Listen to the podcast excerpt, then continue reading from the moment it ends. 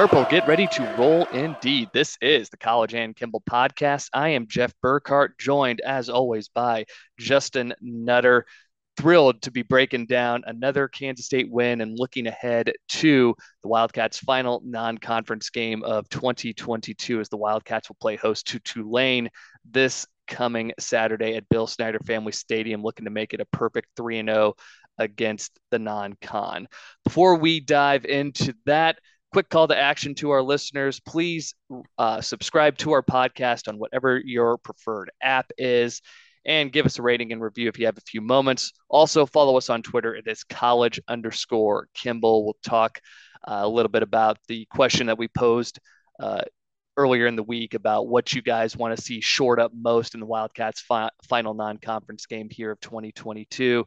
Also, put out a poll relating to the uniforms. We'll touch on that as well. So, Nutter, let's go ahead and dive into it here. We didn't have a chance to do a reaction show to the Missouri victory. Uh, as fate would have it, I was out of town for a wedding, driving back from Indianapolis to Kansas City. Did it all in one day. So my uh, Sunday and then Monday were pretty much spoken for there. And then you were on the shelf uh, with a with an ailment, so you're you're on the mend. We're all we're all better now, and we're uh, we're excited to break this game down. So let's just real quick, high level. What how'd you come away feeling after that 40 to 12 victory over the Tigers? Well, yeah, I mean, you beat a you beat an SEC opponent by four touchdowns. It's hard to feel too upset about anything, right? I mean, I think the same question marks that existed after the opener against South Dakota still kind of persisted through this one, right? There were some questions about the kicking game, another missed extra point, another missed field goal attempt by Tennant. Um, didn't get to see a lot in the air. Um, obviously, you know, you look at there was a, you know, you and I talked about it before we stopped filming. You know, there was that kind of that, that skinny post or seam route, whatever you want to call it, Malik ran that was probably going to be a walk in touchdown. He took us off the ball and dropped it. You know, we had a 38, 39 yard pass to Deuce Vaughn called back by a pick by Kade Warner. So, you know, the numbers might be a little bit misleading. I think Adrian, especially early in the game, looked pretty good letting it rip. So I'm not terribly concerned. Obviously, it would be nice to see him put up some more numbers, but Deuce did what Deuce does. Obviously, you're, you're never going to be upset with four consecutive turnovers, I think in a total of 10 snaps. So, I mean, defense balled out, Deuce balled out. It's really hard to be upset overall. No doubt. Legitimately, the defense has kept opponents out of the end zone for 60 minutes in both games thus far. It literally took an untimed down following that Jalen Pickle uh, personal foul at the very end of regulation to allow Missouri an untimed down to sneak one into the end zone and not leave with their tail too far between their legs. but in in that vein, uh, I I got to get your reaction. What did you think when you saw the billboard that was put up just outside of Kansas City that the Tigers would have to see on their way back on I seventy? I thought that was a pretty good shot. it was a low blow. It was petty, and I am here for it.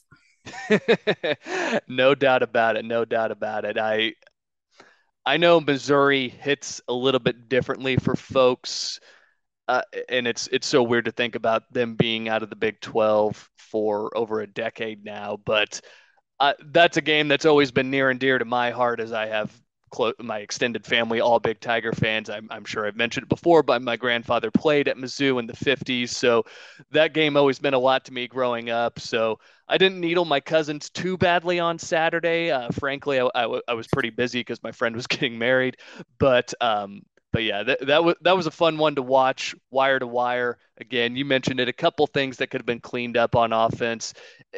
If Adrian, if that pick by Kade doesn't get called and Malik holds onto that ball, we're talking about a day where Adrian goes 11 of 20, probably has north of 150, 160 yards, somewhere in that ballpark, and potentially has a touchdown to his name. So his numbers look a little bit better.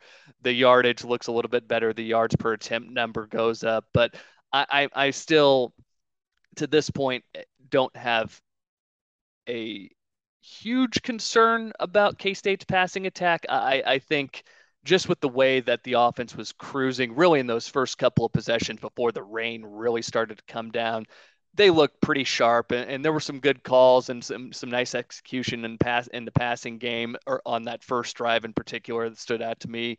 So I, I think when we get to this coming opponent this Saturday against Tulane, a team that doesn't necessarily have a, a, proven secondary and was one of the worst pass defenses in the country last year, I think the Wildcats will have an opportunity to to shore up that element of the offense. We all know, I, I think, and feel comfortable with Deuce doing what Deuce will inevitably do against Tulane. Uh, one quick question before we we formally move out of that uh, out of the Mizzou recap discussion here. What were your thoughts late in the game when this one was well out of hand, 33 to 6 inside of 10 minutes? I was kind of surprised that they didn't just turn the ball over to DJ Giddens and let him kill the clock on those final couple of snaps on offense. What'd you think about leaving Deuce in there late in the ball game? Um, you know, I think we've talked about it a little bit, and it, was pretty apparent from the handshake that this one might a little been a little bit more personal. You know, I don't know if that was just us throwing salt on the wound it's hard to say. Obviously, with the game well out of hand like that, I am typically I err on the side of caution more in terms of I want to get your starters out of the game. But uh, obviously, no harm, no foul. Nothing really came of it. So I think you know, just chalk it up to you know we we turned it into that much more of a, one, a runaway having Deuce in there, and it was nice to get him his second score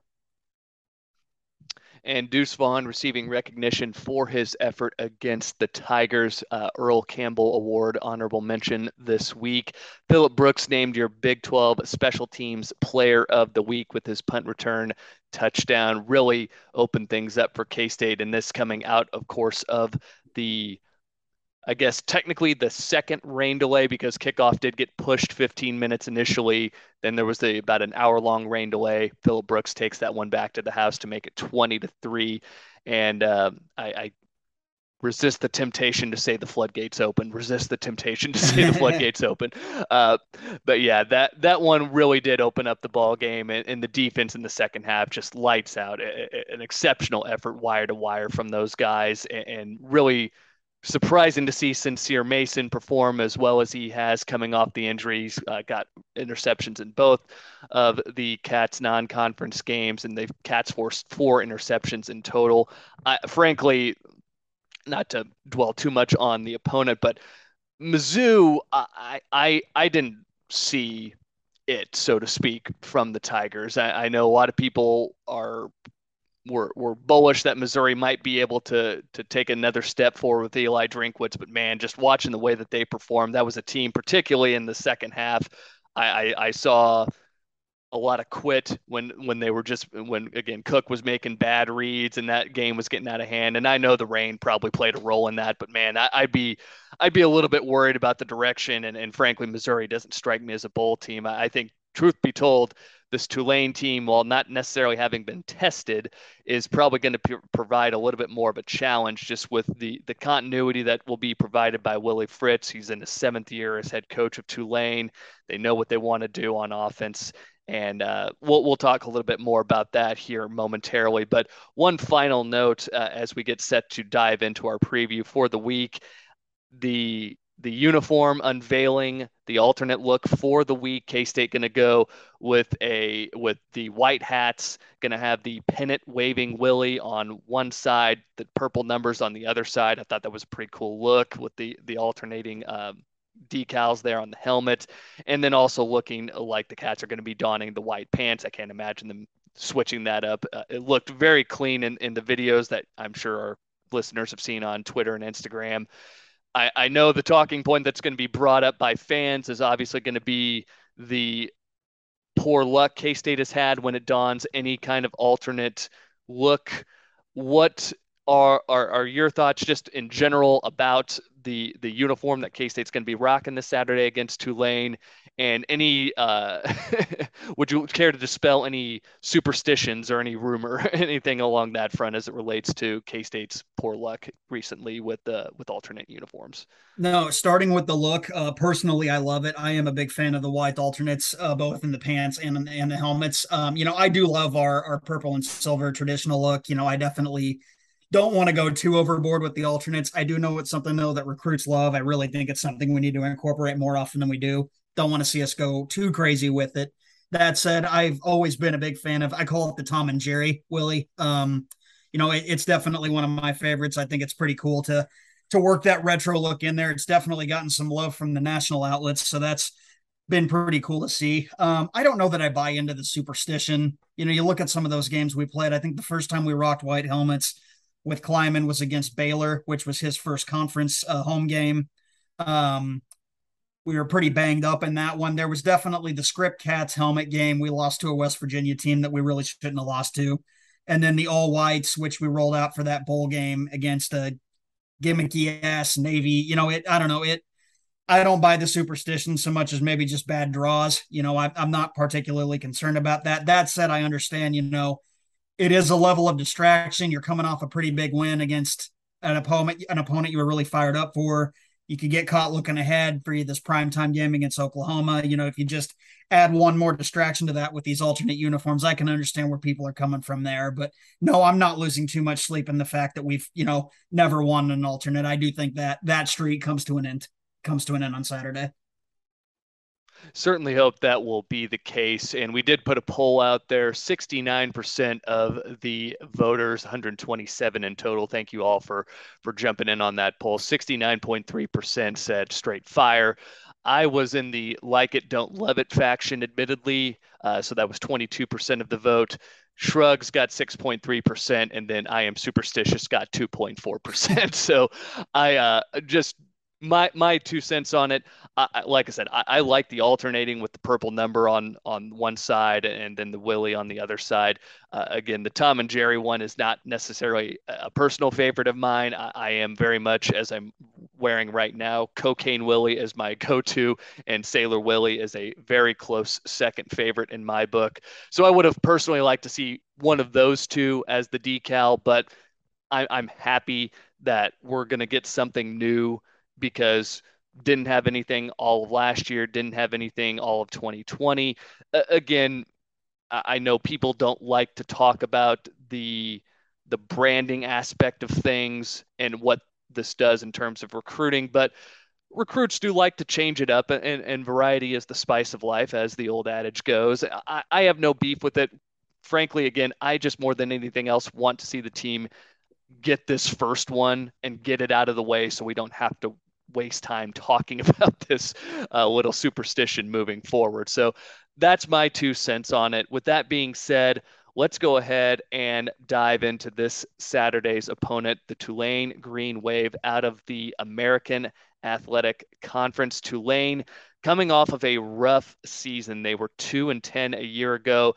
They did admittedly get a tough draw in the American. They had to face uh, they didn't get to face either of the two teams that finished also one and seven in conference play, so they had to play the literally the they could not have played a tougher schedule than they did, and really things did uh, kind of go off the rails for this team uh, early on. Uh, when they they sustained a very close loss to Oklahoma to open things up in 2021, 40 to 35. They really just ran out of time in that game, and, and then it just kind of all seemed to pile on.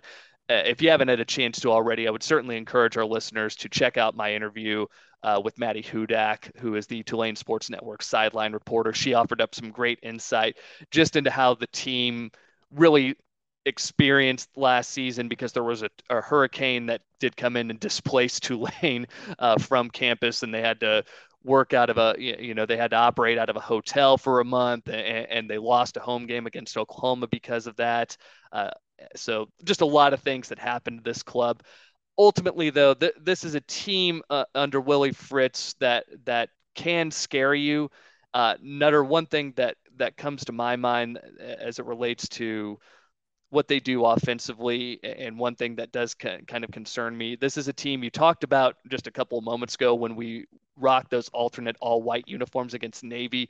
Navy's a team that runs a flex bone triple options, like a very traditional triple option style offense. Willie Fritz is a, a very innovative guy offensively, and for for K State fans who don't know, uh, he was the head coach at Blinn Junior College from '93 to '96, and there was a certain quarterback there at that time. K State fans should be quite familiar with. Michael Bishop was his quarterback when they ran a lot of single wing style concepts back then as well. So you're, you're going to see a, a, different element, frankly, that you haven't seen to date uh, as far as how they attack team. They'll do like inverted wishbone si- style stuff. They'll run triple at you. but also in the same breath, what Tulane can do offensively, and, and perhaps something we haven't seen yet. They brought in an offensive coordinator uh, during the offseason, Jim Svoboda. He comes to Tulane by way of Central Missouri. Shout out to the Mules. I actually have a cousin who's finishing up there. Um, he coordinated an offense last year that was the sixth best nationally in D2. So the passing game for Tulane, we really haven't seen what they can do yet necessarily, but I, I frankly, again, just in, in, seeing what they've done in dismantling their first two opponents right out of the gate, I think this team is going to provide a unique set of challenges on offense, and, and frankly, something maybe this K State defense hasn't seen yet. Yeah, I mean, and if you look at their stats, they, I mean, they, they definitely spread it around. Um, looking in the, you know, in the running game, they have a couple of guys with uh, 17 carries, uh, no one more than that. Um 300 and excuse me uh 355 yards as a team nobody with more than 89 if you look at the passing game it's more of the same story. Um i think they have nine guys with uh two or more catches. They really like to spread it around really seem to take the focus off one man. So uh as well as the defense defense has played yes they can't you know they can't get can't get lazy can't get caught looking back looking ahead anything here because yes otherwise this is definitely an offense that could come back to bite you. I'm very anxious to watch and see linebackers this week, at least as it relates to uh, K State's defense in this contest, because a big thing I'm going to have my my, uh, my eyes on is eye discipline because Tulane, as I said, inverted wishbone style attack. What they'll do, they'll run a lot of play action at you. Now, uh, make no mistake about it. I think at heart, this is still very much Willie Fritz's offense. I, I don't really expect to see Jim Svoboda come in and just all of a sudden they they do a 180 and start winging it around the yard. So I, I, think this is going to be a, a, team that really does stress K State at the second level, and, and, to kind of pivot back to look at what Missouri did. I, I Brady Cook's not a guy who can really hurt you on the ground necessarily. Like, I, am sorry, I know he had a couple of scrambles here and there, but I felt like K State really had him running for his life more than anything else. Uh, the defense, in particular, the line was getting upfield and really dictating things at, at the line of scrimmage and setting the edge very well. But uh, again, I think what Tulane will do is stress you in a lot of different ways, running wide, running inside, and, and that's one thing I'm going to have my eye on is how disciplined K State's linebackers are this week. And I talked about it as well uh, with the quarterback run element of it. Uh, their quarterback, Michael Pratt, had a very fine season last year. And, and make no mistake about it, I know the 2 and 10 record might lead a lot of people down a path, but he tossed 21 touchdowns to just eight interceptions, uh, threw for just under 2,400 yards, completed about 60% of his throws, also carried the ball over 100 times for five and had five touchdowns to his name. So uh, that and to to look back at last year's numbers again, their top three rushers 129 carries, 111 carries, 105 carries, and the quarterback being one of those top three. So that again kind of paints a picture. And and, and I think from K State fans' perspective, you'll you'll probably think a lot about what the Wildcats did under Bill Snyder with Alex Delton, Jesse Ertz, and whatnot, where it was a lot of heavy QB run stuff, a lot of read options. So just just be prepared for that this coming Saturday, and I would say key in on K State's linebackers, how they hold up against this Tulane offense. Definitely going to be something I'll have my eyes on, and really I, I, don't have much else as in the way of the defense. Tulane does have an experienced offensive line, four out of the five starters coming back from a year ago. But Nutter, I think the big thing we, we just don't know a lot about Tulane. We talked about it before we started recording here. This is a team that has just not had to like break any sweat at all through these first two non-conference games.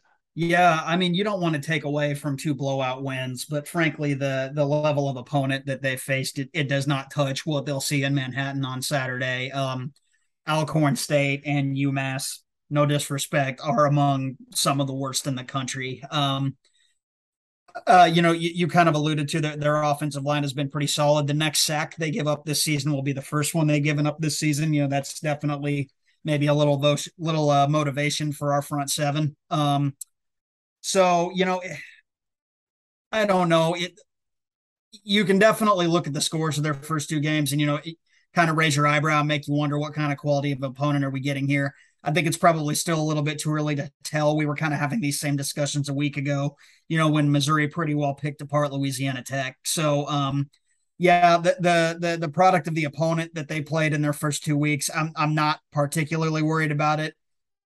The things that I'm more concerned about, like I said earlier, are you know us getting caught looking ahead, or you know otherwise just kind of coming in distracted, or maybe without without that same edge we came in with last week. I know there's just the stakes aren't quite as high in this one. So, you know, it's just kind of a matter of staying focused and staying motivated.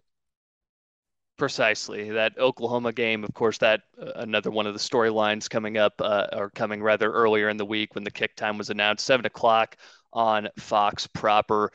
K State fans obviously and justifiably excited about that game. I, I, know it's been mentioned, a couple of people putting it out there that team, uh, that 2012 team, 10 years later, they or 10 years earlier rather, uh, went into Oklahoma 3 0. They played the Sooners on Fox, seven o'clock, a night game in Norman, and came out with that big victory that really set the table for the Wildcats' uh, run to a Big 12 championship that season.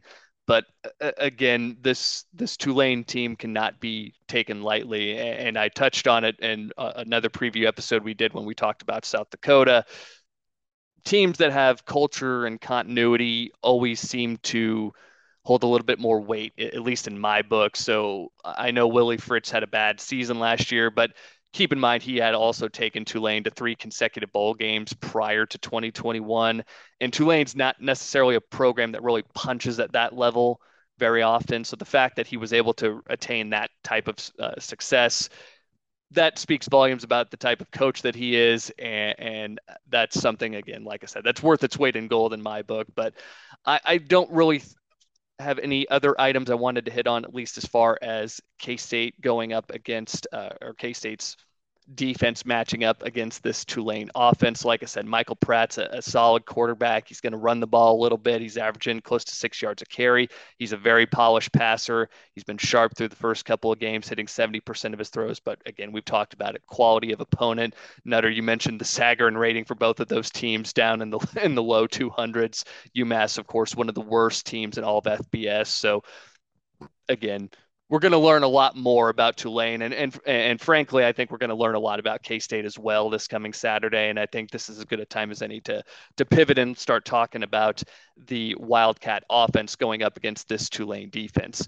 Uh, Nutter, defensively, this was a, a group that that struggled a lot of last year, but they did shore things up on the back half of their season and, and, that seems to have carried forward right now. They're one of the better defenses in the country, uh, at least as far as pass efficiency goes. And As a matter of fact, they're currently number one nationally. Again, the caveat quality of opponent. Um, and the other thing uh, that has jumped out to me has been their ability to defend the run. Frankly, that's been the only thing that K State's really been able to rely on thus far. So I think that's that's going to pose an interesting test for this group on Saturday. Yeah. Um, you know, obviously you'd like to see K State add that, you know, other dimension and maybe air it out a little more. You know, we touched on it already that the, the numbers last week were a little bit misleading when you look at, you know, a penalty wiping out a big play and a dropped potential walk in touchdown. So, you know, if they can if they can do just enough to keep the defense guessing, you know, Deuce and our offensive line are still good enough for Deuce to get his. But uh yeah, again, no, no real no real major concern on my end. I do think Tulane's probably going to get quote unquote exposed a little bit this week. Um, you know, I don't, I don't, I don't expect us to go out and light up the scoreboard necessarily, especially through the air. But I'm, I'm not worried about us not scoring points either. They don't generate a, a ton of pressure. They've racked up just four sacks and only forced one QB hurry thus far. But uh, I, would be remiss if I didn't mention the fact that they held UMass to just 17 yards passing, which again, that that's an impressive feat in today's day and age in college football. Now, again, I think that speaks much more to to UMass and all the deficiencies they have as a program, rather than uh, Tulane's perhaps acumen on defense. Uh, but they've they've gotten a lot of reps for a lot of different guys. That they are solid up front, and particularly in the linebacking corps. This is a team that runs a out of a 3-4 base. They have a joker who really does uh, stand out to me, uh, Darius Hodges. He's a sophomore. Keep your eye on number 41, 6'1", 265. He's a guy that they'll put hand down when they go four down. They'll drop him back into coverage on occasion. He wreaks havoc at the out of that joker position. He had 15 and a half tackles for loss a season ago, and that and he led the team both in TFLs and sacks. That was without starting the first handful of games as well. So he's a guy to keep an eye on. And they also have a solid one in Nick Anderson. He was an all AAC caliber linebacker. Dorian Williams, another linebacker, number two to keep an eye on. He is second on the squad in tackles with 12 this season, also has an interception credited as well. So, as I said, the linebackers really the group to keep an eye on. Now, as it relates to Kansas State and the passing game, this is the number I keep coming back to eh, when I saw this in one of my preseason magazines, and this one made me really excited. Uh, and I'm sure the K State offensive coaches have no doubt made note of this as well. So last season, Tulane's pass defense 124th in explosiveness, and that's giving up uh, 0.25 EPA per pass. Now, I don't want to delve too deep into the expected points added formula and whatnot, but the long and short of it, it's bad. Tulane was 124th nationally in that number. They gave up 57 pass plays of 20 yards or more. That was 104th in FBS.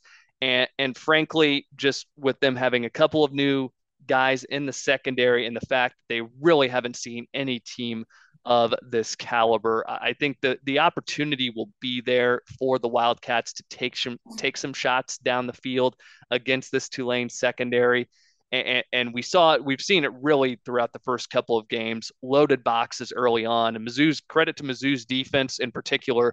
Their defensive line was up to the task in that first quarter. They were really dictating things at the line of scrimmage and making it hard for Deuce Vaughn. K State's line though really did wear them down in the second half, and that was what allowed the Wildcats to really pull away in the fourth quarter with those big home run touchdowns by Deuce and uh, DJ Giddens. But to bring it back to Tulane, like I said, I think there's going to be a chance for Kansas State for Adrian Martinez to uncork a couple down the field.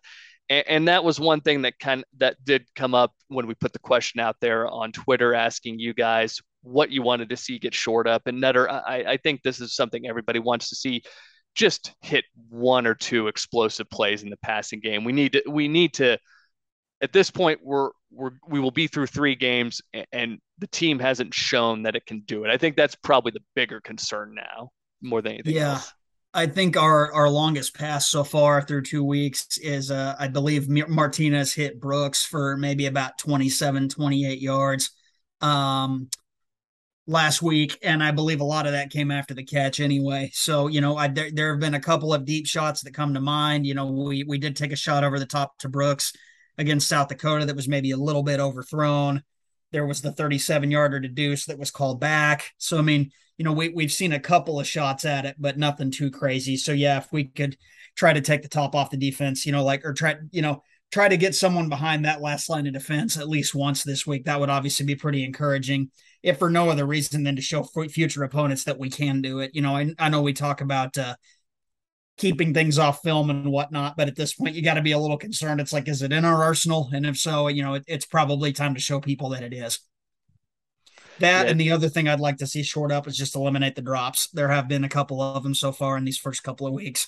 No, not not to harp on it too much, but one of them was probably headed for the end zone. Um, so yeah, just if you can shore up the drops and you know maybe a couple more attempts at finding some guys downfield, I would feel a lot better about the passing game as a whole not trying to discredit Adrian Martinez. I liked what he did against South Dakota, just purely in terms of spreading the ball around. Yes, we weren't gaining a lot of yards, but at least he was identifying different targets in that ball game.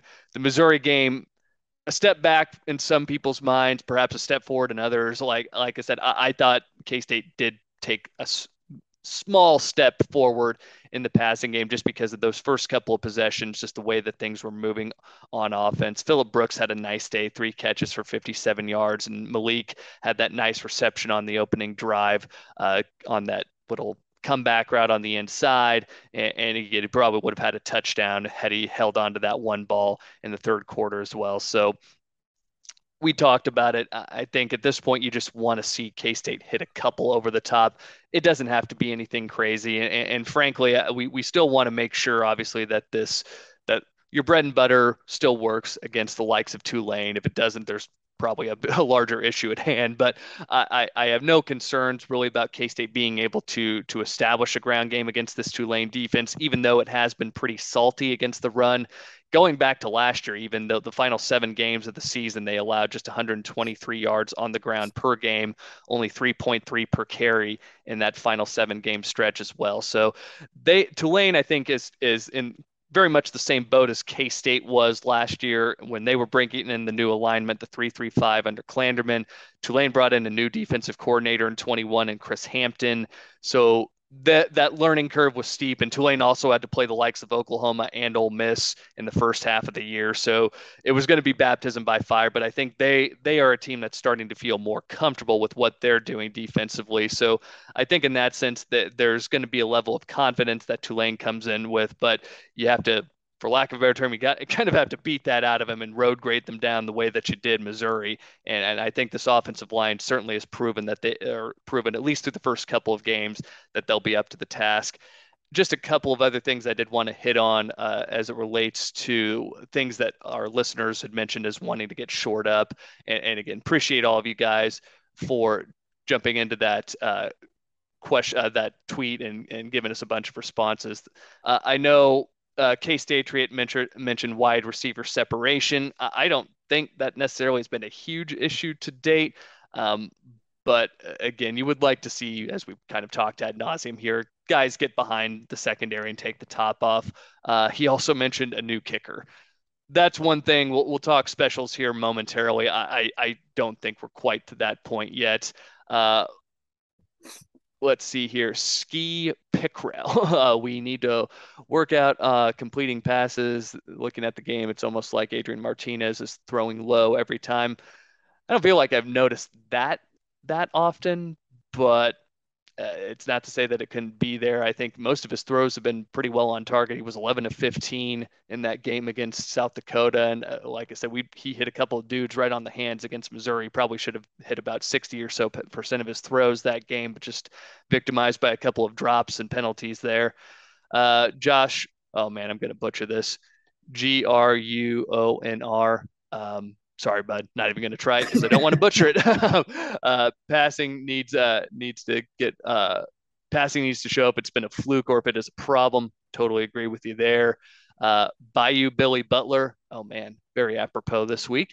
Uh, just want proof that we can pass when necessary. Wouldn't mind a perfect kicking day. Yeah, the the, the common refrain here is is kicking and pass and, and passing the ball. Whitney Hartman also mentioning the same thing. She pretty much summed it up in, in just four words: passing and kicking game. And girl got 50 likes on that tweet. So good on you, Whitney. Yeah, well, I, I think that's that's as good a time as any to to transition and talk specials here.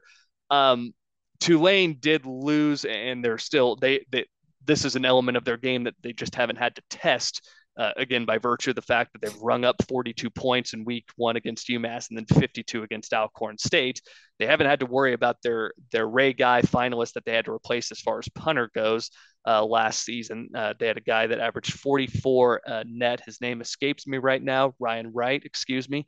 Uh, so yeah, he was Ray Guy finalist. They're still working on finding out a replacement for him. Um, one thing that did jump out to me and just looking at Phil Steele, uh, Casey Glover had four onside kicks recovered last year.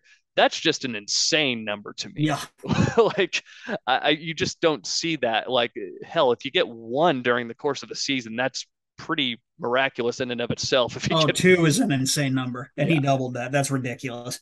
So that's that's something to keep an eye on for for Tulane, a team that's that's shown apparently an ability to do this. Um, and, and, again, Tulane's kicking game, we just don't know. Uh, as far as the K State side of the coin, I, I, I, have no concerns with Zentner. He was fine. He was doing a great job booming him against Mizzou.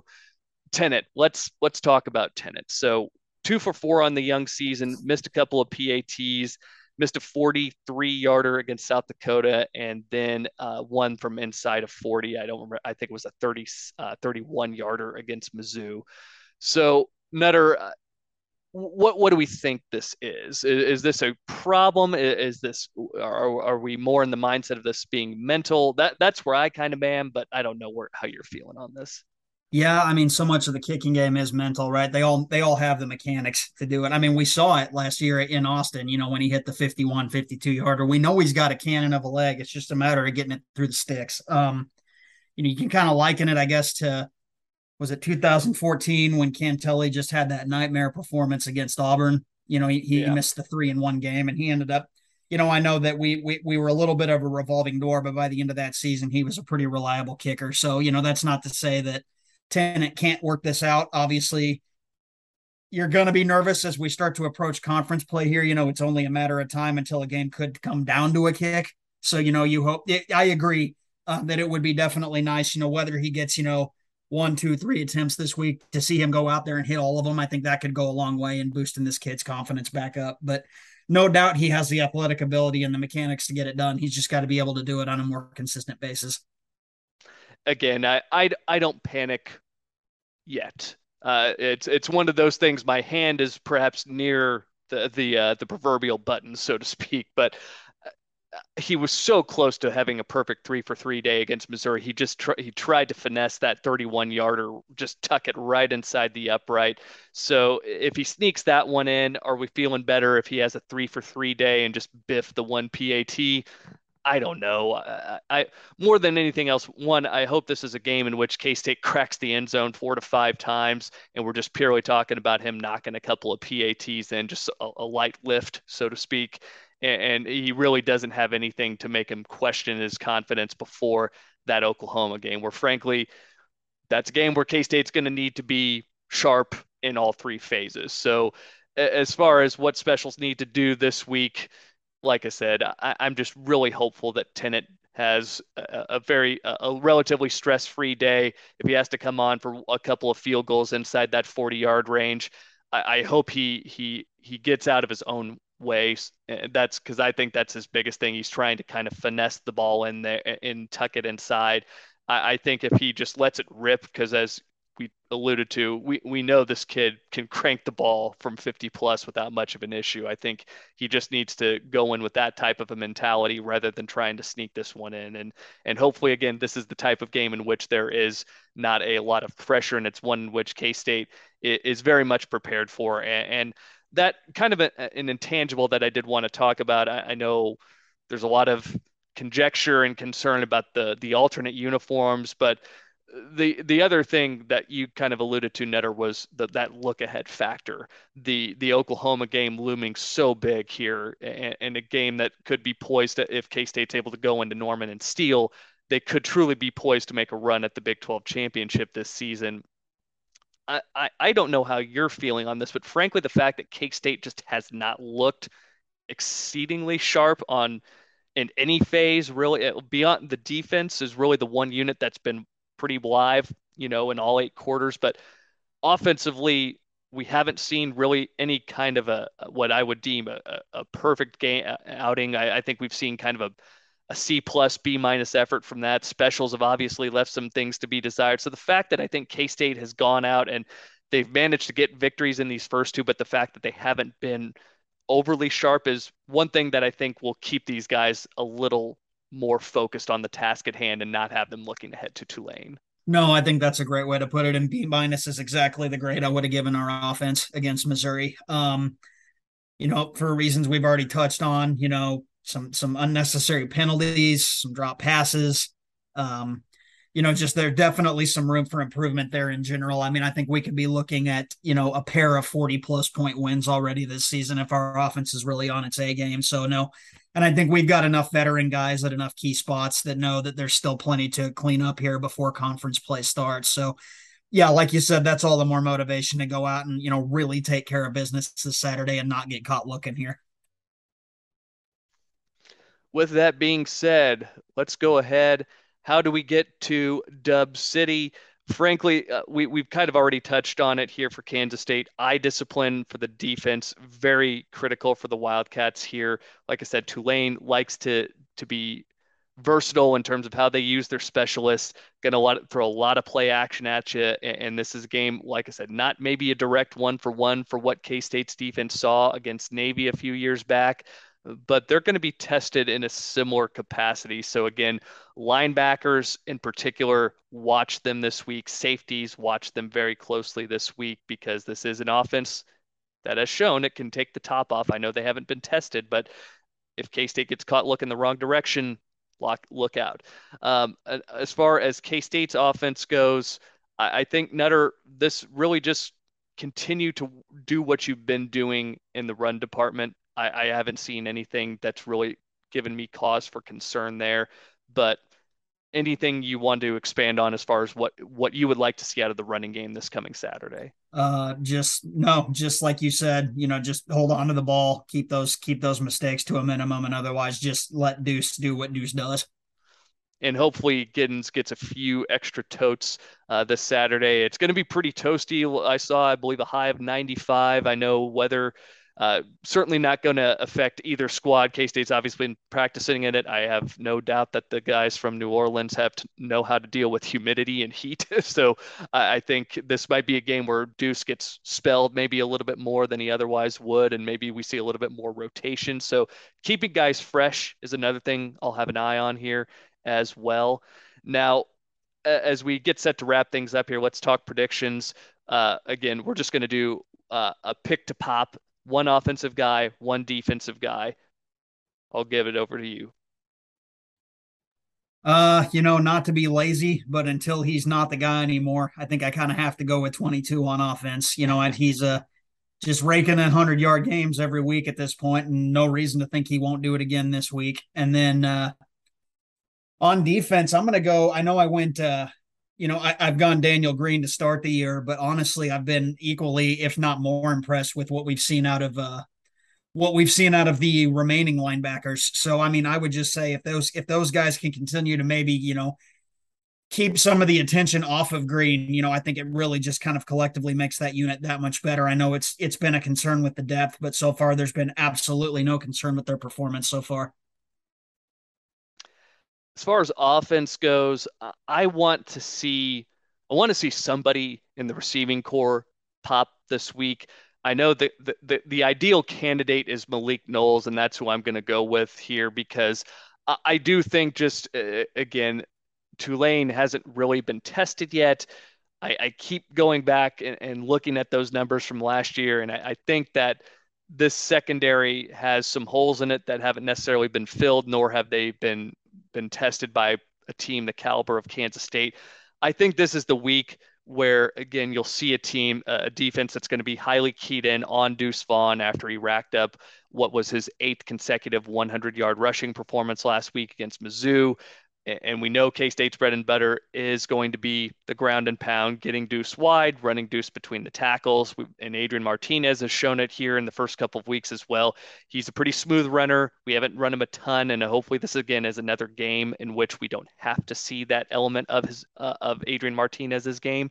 So with that being said, I, I, want Malik Knowles to be the guy who pops this week and, and helps eliminate some of that stress or alleviate some of that stress rather on the guys that we are are pretty well known commodities. We know what Deuce can do. We know what this line can do in terms of opening up holes and moving guys around. But I, I want to see some uh, uh, that that added element of the offense. So I'm going to go with Malik Knowles, and I, am I'm going to be bold and say he he catches a big one in this game and has uh, one touchdown catch and goes for close to 100 yards. I, I don't think this is a game where K State airs it out 25 to 30 times but I think there are going to be some shots down the field here, and I'm going to say Malik Knowles is going to be the beneficiary on hopefully a couple deep balls down the field against this Tulane secondary.